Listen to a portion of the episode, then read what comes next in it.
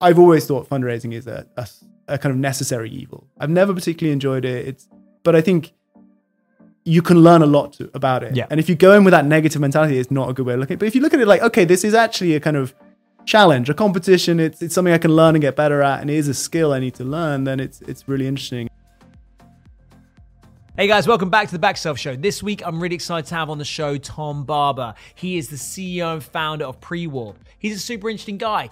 He went through Entrepreneur First, which is a really cool program. He talks about that in detail. Also, he's got a pretty cool hack for uh, learning about startups, which I'll let him share. I really hope you enjoy the show. What I'm particularly yeah. interested in is how you came about to create PreWarp, because yeah. you you went through the E F program, exactly. Entrepreneur First. So talk to me about what is Entrepreneur First, because I don't really know. Yeah, it's a very good question. Um, so Entrepreneur First is essentially like speed dating, but for founders. And okay. so I came at it through a friend from university, actually, I was in halls with, went through very early on. And they're one of the like core success stories of E F. They they founded Magic Pony Technologies. Which Magic is, Pony is a sick name for a company. Exactly. It's also yeah. kind of what you want to call your company. Yeah, massively tongue in cheek. Yeah. yeah, yeah. And then Sally. They went on to sell it for, I can't remember the exact number, but let's say two hundred million to Twitter, which is had, kind of the, it's good. I heard about E F through them. They were a wild success story. A guy called Zihan, who I okay. went to university with. Um, and so it was always kind of in the back burner, but this was probably four years before joining. And then um, I guess without giving too much background, I was a G M at a company up till then, realized I wanted to start something. And so what was, what was shit about being a G M that made you want to stop doing it? Well, with, yeah, I don't want to kind of, you know, shoot myself in the foot too much, but it was tricky. Being a G M, I was running Europe for a San Francisco based company. And so not only like on one level, it's just the travel. Second bit is the time zone yeah. thing where you're constantly yeah. taking late calls in the day. Yeah. And the third is like, just, we launched it. So me and a, a friend launched it, um, as in the company in Europe. Yeah.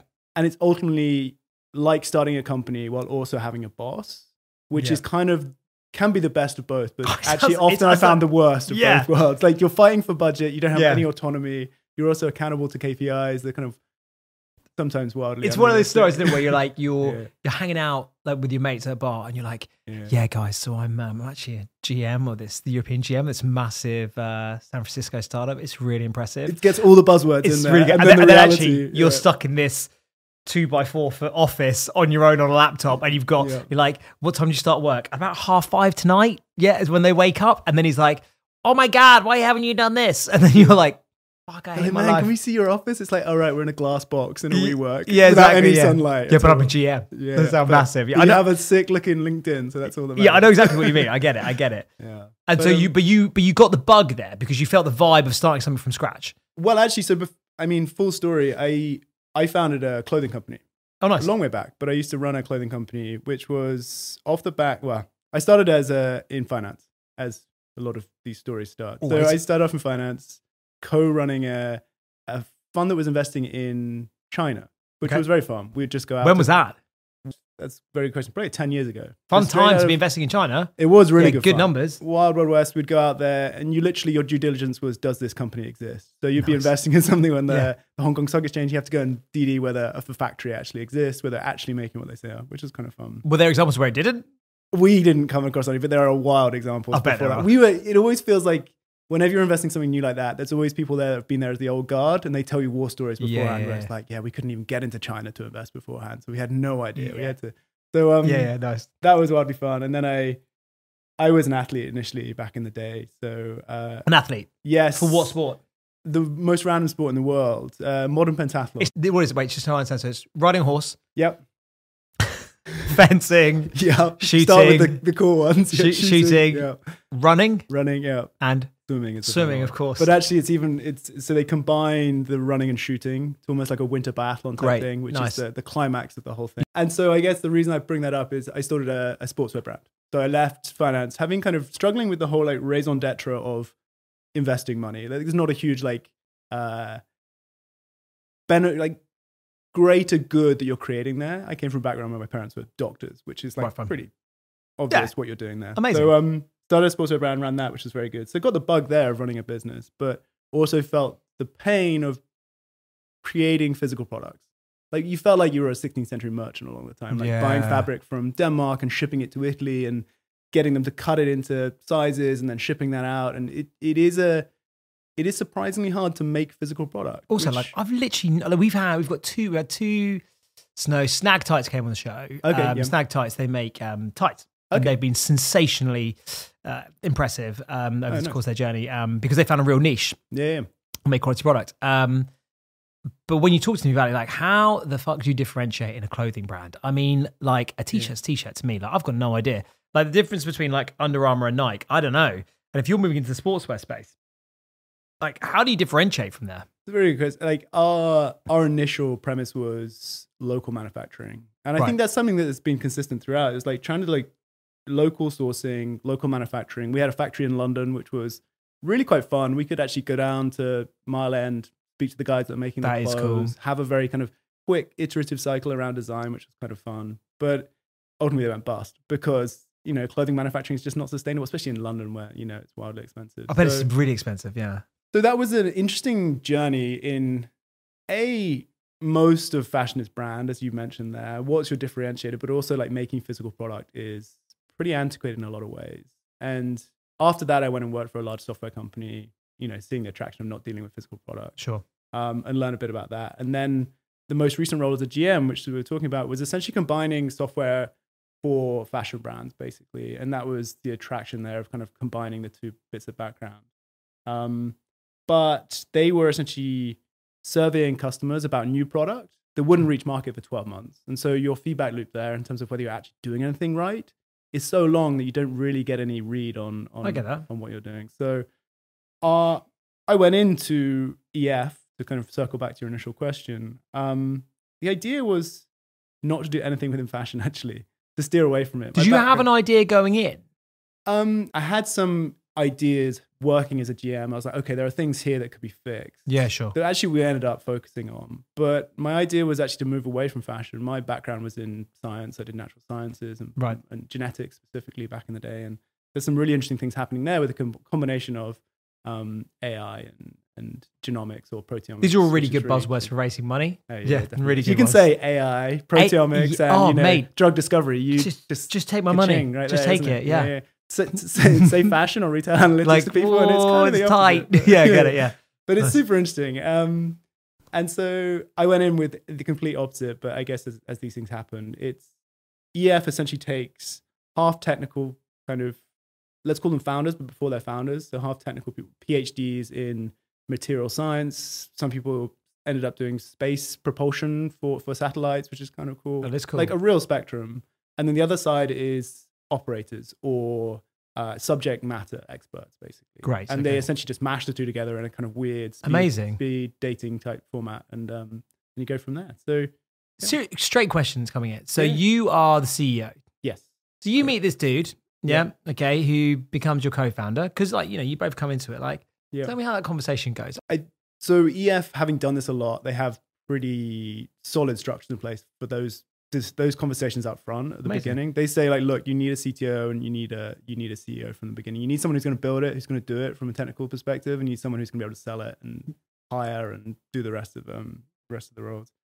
In terms of Tom and I, confusingly, my co-founder is also called Tom, which is um. How I'm glad he's would, not on the show because that'd be a really complicated conversation. Yeah, well, you just imagine any sort of conversation. It's like, Tom, what do you want? Yeah, yeah, yeah right. referring to. Um, but we were had the added complication of doing it during lockdown, the first lockdown, so it was all remote. So Tom and I, my co-founder, didn't even meet each other until three months into starting the business, which was kind of interesting. Wow. Um, but they have very good structures to proactively have those conversations up front over who's going to be the C E O, who's going to be the C T O, what this, how that looks. Mm-hmm. It is always fifty fifty, which is kind of a nice way of doing it. Some people come in with ideas and then it's an awkward conversation around how you split equity. Yeah, so it was your idea, wasn't it, PreWarp?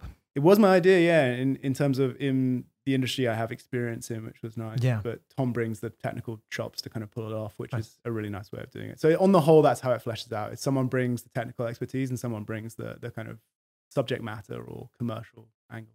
Perfect. So how did you, okay, so well, let's, um, let's move on to PreWarp. Yeah. Yeah. What does it do? Tell me about it. And not, more importantly, actually tell me first, like, what was the problem that you saw first and who was having it? So the problem we were tackling first was, and it sounds a bit big and buzzwordy, it's like sustainability within fashion is, is a very interesting topic. I don't even know what that means, so, so help me understand. The it. numbers within fashion are pretty crazy. Like it produces more C O two emissions than global shipping and and uh, aviation combined, which is kind of nuts on, a, on an annual Wait, basis. So help me understand that. So when you say it produces more C O two, yeah, my instinct is that it's because of the shipping.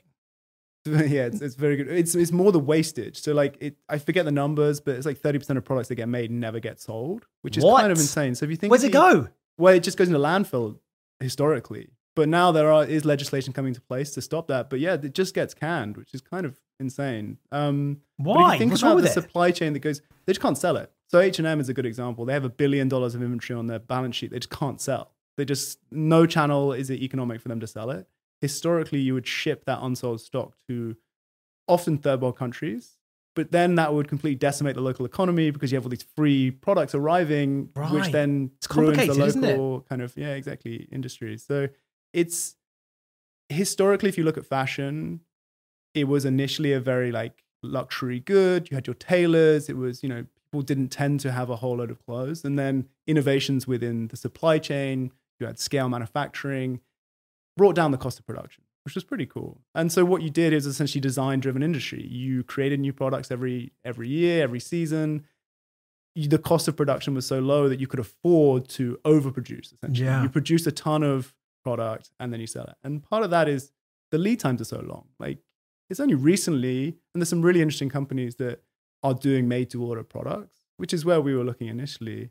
But on the whole, the lead time for a shoe is nine to twelve months in terms of design, then shipping, and okay. and actually landing within uh, within the customer and whatever. Um, and so if you have that lead time and it's a style-driven industry, you have to take punts in terms of like what's going to sell twelve sure, months from yeah, now. Yeah, I get it. And you're yeah. going to get that wrong. And I think that's where it kind of comes from. It's like the whole industry was built around cheap manufacturing, long lead times, and, and delivering cheap product. And and so this is where we wanted to start. We're like, having run a, a, a brand in the past, I been stuck with a ton of inventory I couldn't sell, yeah. having seen the issues with dealing during the design process at, at Make Sites, which is where I was a G M, you don't have the, the kind of feedback loop is so long, you can't really get a good read. And so our, our theory was, okay, can we do something around pre-selling? Can we do something around like shortening that time from uh, sale to delivery or concept to, to delivery of a product such that you cut out this waste?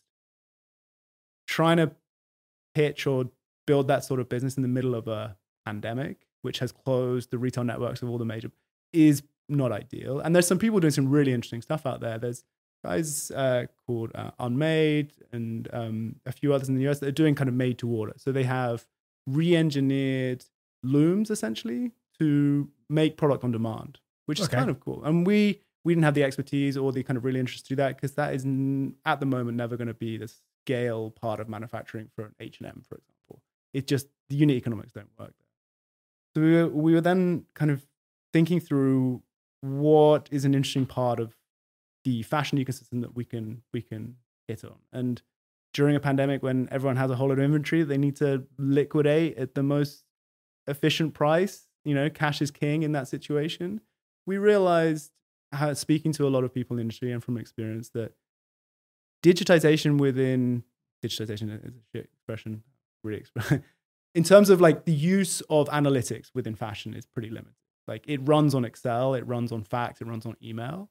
And so actually enabling brands to use the data they have at their disposal to make better demand forecasts, for example. So what, what kind of like data? Pretty... Like I'm I'm a bit of a data geek. So yeah, what, yeah. what kind of data are you talking about? Something as simple as transactional information and product um, characteristics. So is it a shoe? What size is it? What color is it? What price is it? And what's the past like transactional information for that product? Just using that information, you can do some really so interesting things. So they're not, they're not using that data already. They would they use it in a very kind of um, simplistic way, which is is almost a necessity. That that sounds kind of harsh, but it's a case of they look at sales rates, for example, for a product. They don't look at price elasticity, the impact of a price change on demand. Which what you can do with that is really interesting. You can essentially kind of taking a step back. The information they have at their hand, they don't use because a merchandiser within a fashion brand is often managing a thousand products. And so you can't really go that deep if you're doing an Excel yeah. on all the products. You summarize stuff at a, at a higher level. So essentially they look at sales rates and they look at cover, how much inventory you have, and use that to make decisions. Makes sense. But what you can actually do with transactional information is get some really interesting um, insights into price elasticity. What is the impact of a price change on demand for a product? Which, just using that metric, you can then put into some very interesting kind of optimization sure. problems to to come come out with, okay, how do we liquidate this product in the most kind of uh, yeah optimal way? I, I love that. That's really, I mean, those are the kind of things that are probably happening quite a lot in other industries. You know, that that that, that sort of data science. Yeah, yeah, yeah. But then to bring it into a specific use case within fashion is is great. Yeah, yeah. it's. Again, it's very much the tip of the spear for us. It's like, given there was the middle of a pandemic and people were looking to A, create as much cash as they can from the inventory they have, and B, you know, liquidate that stock in a way that is, is beneficial. It was a good place to start, but you can use that data for a lot of more interesting things. Allocation of stock across countries, across stores, initial price optimization as well. That's something that's... Look, the, the great thing about what you do is you get to work with sexy tier one brands because they're the ones that got the biggest problems. Yeah. Yep. So what kind of brands are you working with at the moment? It's, it's a good question. I think the, the, the one that's worth mentioning is, is Zara. They're the, ultimately the people that... They were like probably the biggest clothing brand. He's another rich dude on the planet, right? So he, Well, yeah, after um, Arno. But yeah, yeah no, he... Um, It's Inditex, the head of company. Zara, they are the archetypal fast fashion brand. They're very efficient with their pricing, with their allocation. They're vertically integrated. They're a very interesting brand in that sense. And one of our advisors, a guy called Philippe Caro, along with us, has essentially built their demand forecasting and price optimization piece. So it's okay. like, okay, how do they, they're bringing out new product, you know, every six weeks. But at the end of each season, they have to liquidate it. They're optimizing for price, for floor space, and how do they do that in a way that's the most kind of economical? Zara is one of the brands we we we work with, and I think what's interesting about them is they don't have a liquidation option for product at the end of it. So if you don't sell stock in store, they essentially liquidate. It gets sent to sent to landfill. So if it doesn't sell, it just goes. It's free. They they sell it to people called jobbers, who essentially is sold by weight. sold by kilogram, and that ultimately ends up in either like um, often third world countries or other channels in in kind of non-core markets for Zara, which is kind of interesting. So essentially the, the the salvage price for product that they allocate is basically zero. So essentially all they're doing is going, okay, like what's the benefit in the very simplest terms of selling something at a higher price and having stuff left over, which we essentially just throw away for zero price, or or lower the price and sell more and have less that's going to landfill, which is kind of an interesting problem, but hard to do for people, very easy to do for an optimizer. So that's do, essentially. When you approach these businesses, are they more motivated by the sustainability of what you can provide, or yeah. are they more motivated by the price? Very good, very good question.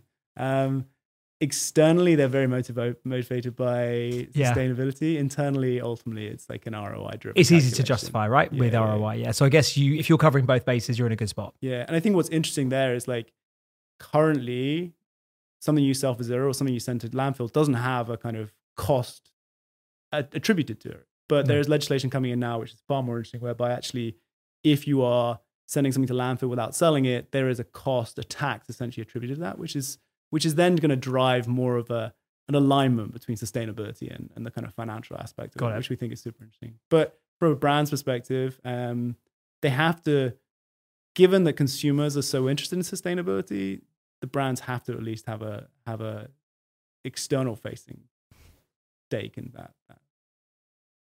I get that. In the current climate, marketing is hard. But do you know what isn't hard?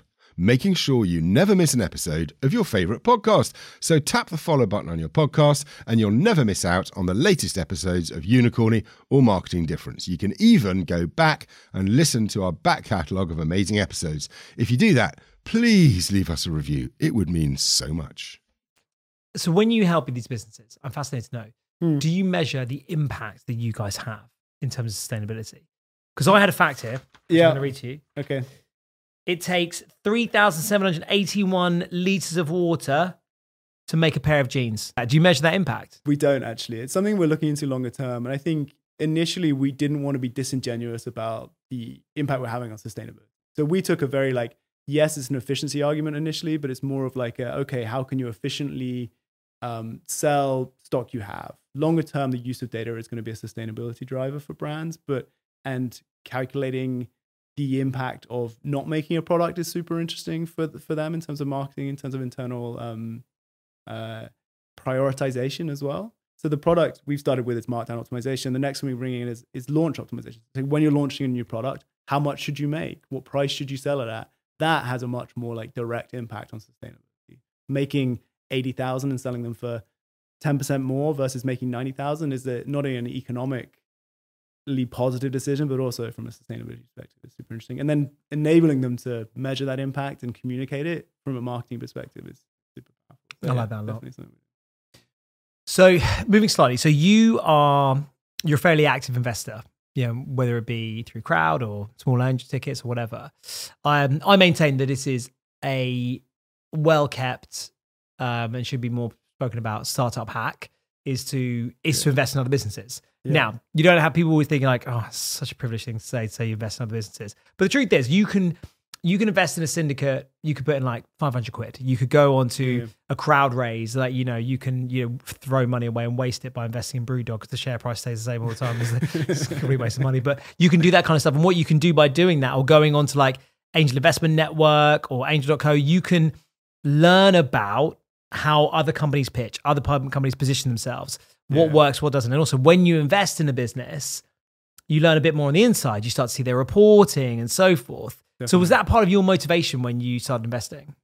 Yeah, I, I, there's so many different ways to look at it. I think one you hit on perfectly is like when you're assessing a company to invest in it, it gives you a very good idea of what people are assessing when they're looking at you. So mm-hmm. it's a really kind of nice rigor from the other perspective to yeah. kind of do that. But I mean, I've done some stuff through crowd, which is very much that external point of view. You don't really get much insight or interaction with founders or into the kind of business that they're making. But it's also super polished and refined. Yeah, they, they spent three months putting that pitch together. Yeah. You're not really getting into the weeds of it. But at the same time, you yeah. can see which ones are overfunded, underfunded. And if you want to go down the crowd route, like it's great. So if you have a physical product, crowd's amazing. Yeah, crowd is, I mean, crowd, there's like a capital allocation argument there as well, where like if you want to have part of your portfolio, to use that word, kind of allocated to something that's slightly riskier, but higher growth, crowd's an interesting way to get early access. Agreed. That. So that like there's a capital allocation thing there. There's also an element of like getting an insight into what makes people want to invest in something. Mm-hmm. So there's definitely that. Um, I think the most valuable for me as a founder has been investing in other founders at a similar stage. Like um, Happy is a, is a product that I've invested in. What do they do? They do essentially financial planning for kids, which is really interesting. It's by a guy that um, was head of product at um, Tide. So the, the oh, was business he? bank. Yeah, nice, yeah, he's done it. Um, guy Yusuf, great guy. He went through E F with me. And investing in them was mostly like, they're fantastic founders and I believe in the product and the vision. But it also suddenly you have like a friend, a colleague, a ultimately someone you've invested in, so a founder that you can just troubleshoot with. So he comes to me with problems that he has day to day and we share kind of thoughts yeah, there. Yeah, sure. We get investor updates from them, which is a very great kind of idea mm-hmm. of what they're doing. We troubleshoot on basically everything. And I think for me, like that is just such a good hack to have a mutual interest in the success of a friend basically and getting an inside kind of look at what they're doing decision wise. You can, you know, with founding a company, or rather, if you think about angel investing and you think about feedback loops and whether you're right or wrong, often it's ten years really. If something's gonna be a, be a unicorn, yeah. you know, you don't get your money back for ten years. It's hard to really know if you're any good at it anytime soon. So like, okay, like what are you getting out of it alongside that? It's like, okay, you're getting a lot of access and, and data on decisions that people are making that you're not making and how that's working, which is super interesting. So yeah, there's a handful of them. Some, it's curious in terms of looking at your own decision-making as well. When you make a couple of angel investments, there's a couple where I've just been like, these guys are great. I like the founders. I like the idea. I don't really understand it a huge amount, but there we go. I'm willing to put some, some, some money yeah. behind that, which sounds frivolous, but as you say, like ticket sizes are not huge at angel level. There's also some really good tax schemes like S E I S and things like that. People don't U K government. Yeah, people listening. So yeah. E I S means you can invest up to one hundred thousand pounds a year, which is a lot, but you can invest up to one hundred thousand pounds a year and you get fifty percent of that back in tax relief. And if it goes tits up, you get another twenty-five percent. Which is so kind of insane. If you it's mad. That, it's yeah. The U K is amazing for investing in startups. It really is. Yeah. Um. Exactly. So when you went to, I mean, look, I, I invest all the time because I love being pitched to. And like the more That's people, and I, because I love pitching. So the more people yeah. pitch to me, I think to myself, oh, they nailed that. Yeah. That yeah. was, that was shit. Don't do that. And then I come yeah, back and I try yeah. to get through it. Yeah. I love it. I'm um, one hundred percent founder led. I very rarely listen to what the product is. Um, I'm just like, I like this guy. I think this is going to be good. Yeah. So So talk to me about your fundraising journey. So you mm. you go through E F, you get a little bit of coin from E F. What'd you get? eighty thousand. eighty thousand. Not which a is, huge amount, but it's enough to get you started for sure. It's enough to not hire people though. So you kind of have to do, it's kind of like, that's... You have to make a real decision there. Yeah. With eighty K, you can hire someone and then you and your family are living off nothing, or you can pay yourself a little bit yeah. and, and then kind of work out, you can get a few freelancers on board if that's the way you want to do it. But ultimately it gives you a lifeline to get to M V P. Initial...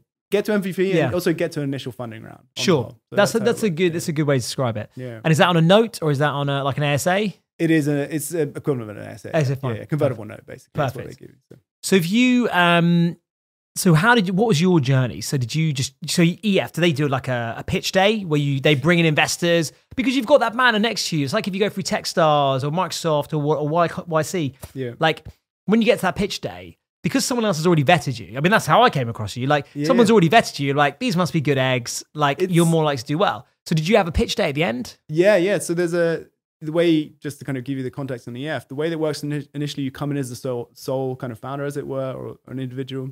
They pay you a stipend. So what's quite nice about it is they actually pay you a monthly stipend at the beginning to Are form you a, a company. Yeah, exactly. It's like clergy. or, yeah. or a, or a uh, academic, you know, yeah, nice, just yeah. yeah. Um, So they pay a stipend for it, which is kind of nice. And then you have an internal pitch day, which uh, they then choose whether they're going to back you with the eighty K or not. So then once that, once you pass Oh, so that, you don't necessarily get their coin? No, no, no. So because you're joining as an individual and they're investing ultimately in companies, you have to form a company. There's a, a lot of like interesting dynamics internally about wow. like, who forms, who teams up, who breaks up, how that all works. It's very much like the parallel with speed dating. It's kind of unreal. You, uh, question, I mean, do you know yeah. how many people get through? Um, I think it's about twenty-five percent. So oh, on so the whole, rough. The cohort's around one hundred. And then obviously most teams are two. That's, you know, I think yeah. the majority of them, some two, some one, some three, but on the whole it's two two founders. And then about twenty-five percent get through. Hyper-competitive when you're in there? Hyper-competitive. As well as like yeah. there's a real incentive to form a team with, I was going to say the best people, but the best match for what you're trying to do very quickly. Yes. And then also they incentivize you to break those teams if it's not working. So there's a lot of rigor around like showing early traction um, within, like those, within those teams, which is kind of nice. And their ethos of productivity is traction for teams, which is sounds like a bit of a slogan, but I kind of agree with it. I don't really you know can, what that means. I mean, I know what tractions are, I know what teams are. What do you mean? Like the productivity is like how, if you're working with someone where there's a good chemistry. Yeah. Productivity comes relatively easy, which is kind of sure. nice. Or if you're working with someone where you're in a, just a market that works very well. Some of the guys that went through, they set up a meal delivery business during the start of the um, pandemic, and they have absolutely flown. And that's just like, I think timing is, we, we haven't really touched on this, but like what's success? It's like some of it's team, some of it's timing, mm-hmm. some of it's a ton of hard work. And yeah. I think you kind of need three if you're gonna gonna really make it, which is interesting. But um I love that. I love that. And also I think it's really great that they encourage that that competition, because when you yeah. get out of there, like it's rough. Like when you go and pitch to someone, like when you guys pitched to me, like that month I might have had twenty-five people pitch to me. Yeah. Do you know what I mean? Like I think I, fundraising in, in itself yeah. is just a wild ride. I, I yeah. you've been on both sides of it. And yeah. I think it's nice to have experienced it from both sides in terms of even a good funding outcome, which is getting funded, is still six months of eighty percent no. Oh, mate. Probably more than that. And on the whole from people that yeah, don't yeah. really take the time to understand your business and just, but then feel like they have to justify their no. And so they kind of just like take it's, ad hoc pitches like, yeah, sorry, you just, you're in a terrible industry or you don't have the skills to pull it off. You're like, okay, oh, thanks, what? Man. Yeah, yeah, I'll yeah. carry on. Yeah, yeah. Th thanks, thanks. For, you, you, you knew that when you got my pitch deck. Yeah, yeah, thanks for yeah. giving me that hour. It's yeah, like I say to people, like people say, how rough is it? And I'm like, well, let me give you some context. So I'm obsessed with pitching. Okay. I um, that's what I say to everyone. I'm obsessed with pitching. I'm obsessed about it all the time. I have um, what I've element won, of pitching? What's that? Exactly. All of it, just performing. Just okay, okay, all of it. I, just, like, yeah, I love, I love the, I love finding investors. I love yeah. the whole process, the sales process to me. And I'm a sales okay. guy, Michael. I love the whole process. You love fundraising. I think I you're probably the only person I've heard. I know to say they it's love mad. I, I, mad. I love the whole process because it's just so competitive. Okay. Because I just, I just imagine to myself, someone else has been on before me. Okay. And I'm going to fuck that person over. Okay. Yeah. I'm going to do better than yeah, they are. Yeah, yeah. I'm going to be more charismatic. I'm going to have a better proposition. And I'm going to get this person's money. That's how I feel like every time I, I go. I think in, that's the mentality you have to approach it. I love it. Bizarrely. Yeah, like, and of, yeah. um, and uh, I say to, and I obsess over it. I've won global competitions for pitching, so I think I'm good at it. And yet, it took me nine months to raise half a million pounds to begin with. Yeah, okay. I probably did a hundred pitches, and I got like seventy-five no's. Yeah, and I got some hard no's. But so this yeah. is, that's what's crazy. Nine months for five hundred thousand. Like yeah. having experienced it, it feels like, yeah, that's kind of fair, especially if you're starting out. But yeah. everything you read is like, there's so much money out there. Everyone's raising yeah. rounds. You can raise it in two weeks. People will be throwing money at you. And you're like, but in reality, that's later stages. Yes, I think if you have traction, wow, have this team, is this is potentially it. That's true. Yeah, but even then, it's an it's an outlier. Well, but that's it, yeah. early on, early on, especially in Europe. I'm curious your perspective on Europe versus the U S. But like, so actually, I've got some. Yeah, I do I, yeah? So I so the first time we nine, nine months, and then the second raise, yeah. my seed took me two weeks. Okay, there we go. So it took yeah, me yeah. nine months to half a million, and then it took me two weeks to two and a half. Yep. Which is uh, which is different because, well, the two ends of the spectrum in the best possible way. I played way. the game. Yeah, I played the game because I'd learned so much. But because every time you pitch someone, you're getting better. Yeah, yeah. yeah, yeah. But you have to treat it like the the key to improving at any skill, and you know this because you're an athlete, is is persistence. But it's persistence mm. to like to keep learning. It's not just like turn up every day. It's intentional that doesn't make, practice. Is that it? Yeah. It's, it's not like just turning a, up yeah. every day and just sit like you know. I'm into martial arts, and it's like just going up and hitting the bag every day. Like isn't going to make you any better, okay? Yeah. It's going there with a specific target and persisting until you hit that target. And when you're pitching, every time you do a pitch, come away from it and say to yourself, okay, like what did I get wrong here? What did they resonate with? What didn't they resonate with? And just keep going along that process and you will get better. Yeah, so by the time I got to my seed round, I decided, right, okay, what are the three superpowers that I that you need every time you go into a pitch, okay? Mm. Number one is emotional contagion. If I'm excited, they're going to be excited. Yeah. That's that's number one above everything yeah. else. The second is you have to just reek of credibility. Yeah. Okay, so like all those things that, that they're going to go and take away with them, like you've got evidence of traction, you've got a great team, you've got a great brand. Everything when they look at your company has to reek of credibility. Yeah. Okay? There can't be anything they're like, mm, app's a bit shit. Website's a bit shit. Okay. LinkedIn's a bit shit. Yeah, none of that. Everything has to stink of credibility. Yeah. And the last is the the most powerful is FOMO. Oh yeah. yeah. So, so literally, first first time I literally got on the phone to someone, and I was the first pitch, and I said, um, at the end of the call, I said to the guy, guys, I'm gonna be. I really enjoyed this. The truth is, yeah. we're probably not gonna take this to the next stage with you, to the V C, That's a power because move. I like because that. We've got some other guys in, and yeah, I think they've just got bigger names. Yeah. Okay, I'm interested with this. Like, so when you were raising uh, five hundred K over nine months, did anyone ever give you the advice of you have to create FOMO? And yeah. you're like, I'm five months into this. Yeah, yeah. I'm not sure how I can generate FOMO, right? Like, it's like, like a go, curious thing, but if you're doing it over yeah, two yeah. weeks and you go in with that intention, it's... So it's the, fine, the because we don't need the num money. Yeah, yeah. But like over that yeah, yeah. first nine months, I'm paying for everyone's salary myself. Yeah. They're like, you know, yeah. my, my, my best mate Ross, who's my co-founder, it's like, it's I remember said to me once on the twenty-ninth of the month, he's like, Uh, do you want to know the bank balance? And I was like, no. He's like, I think we might need some money. And I was like, oh, okay. How much? And he's like, all of it. Oh, great. you know, yeah, yeah, and it's like, you know, you have yeah. that time and time again. But this was like, oh yeah, yeah. But you know, you've got to create FOMO. I'm like, how? Yeah. It's the whole thing is like, if you need money, you're in trouble. You can never like go into a pitch.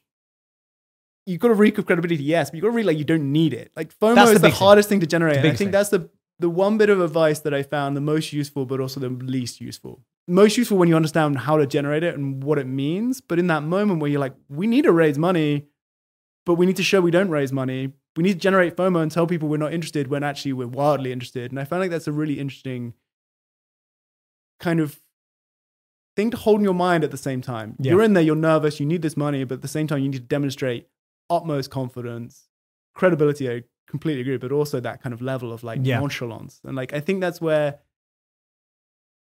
I'm not sure if this is true, but a lot of people say it, like the American like mentality of effusive, we are going to crush it. We are on like almost like to the level of, I don't want to say making stuff up, but definitely like painting yeah. the rosiest possible picture of yeah. the current environment versus like a more kind of, if you come from scientific background where it's like much more like based in reality, it's it's a very much a recalibration you need to do. I do the I am. This is my tip for everyone. If you're yeah. trying to create FOMO at the beginning, yeah, I think you did it with me actually. I was saying this to Ross before you came on. I was like, so my target was half a million. Yeah, yeah. I told everyone it was one fifty.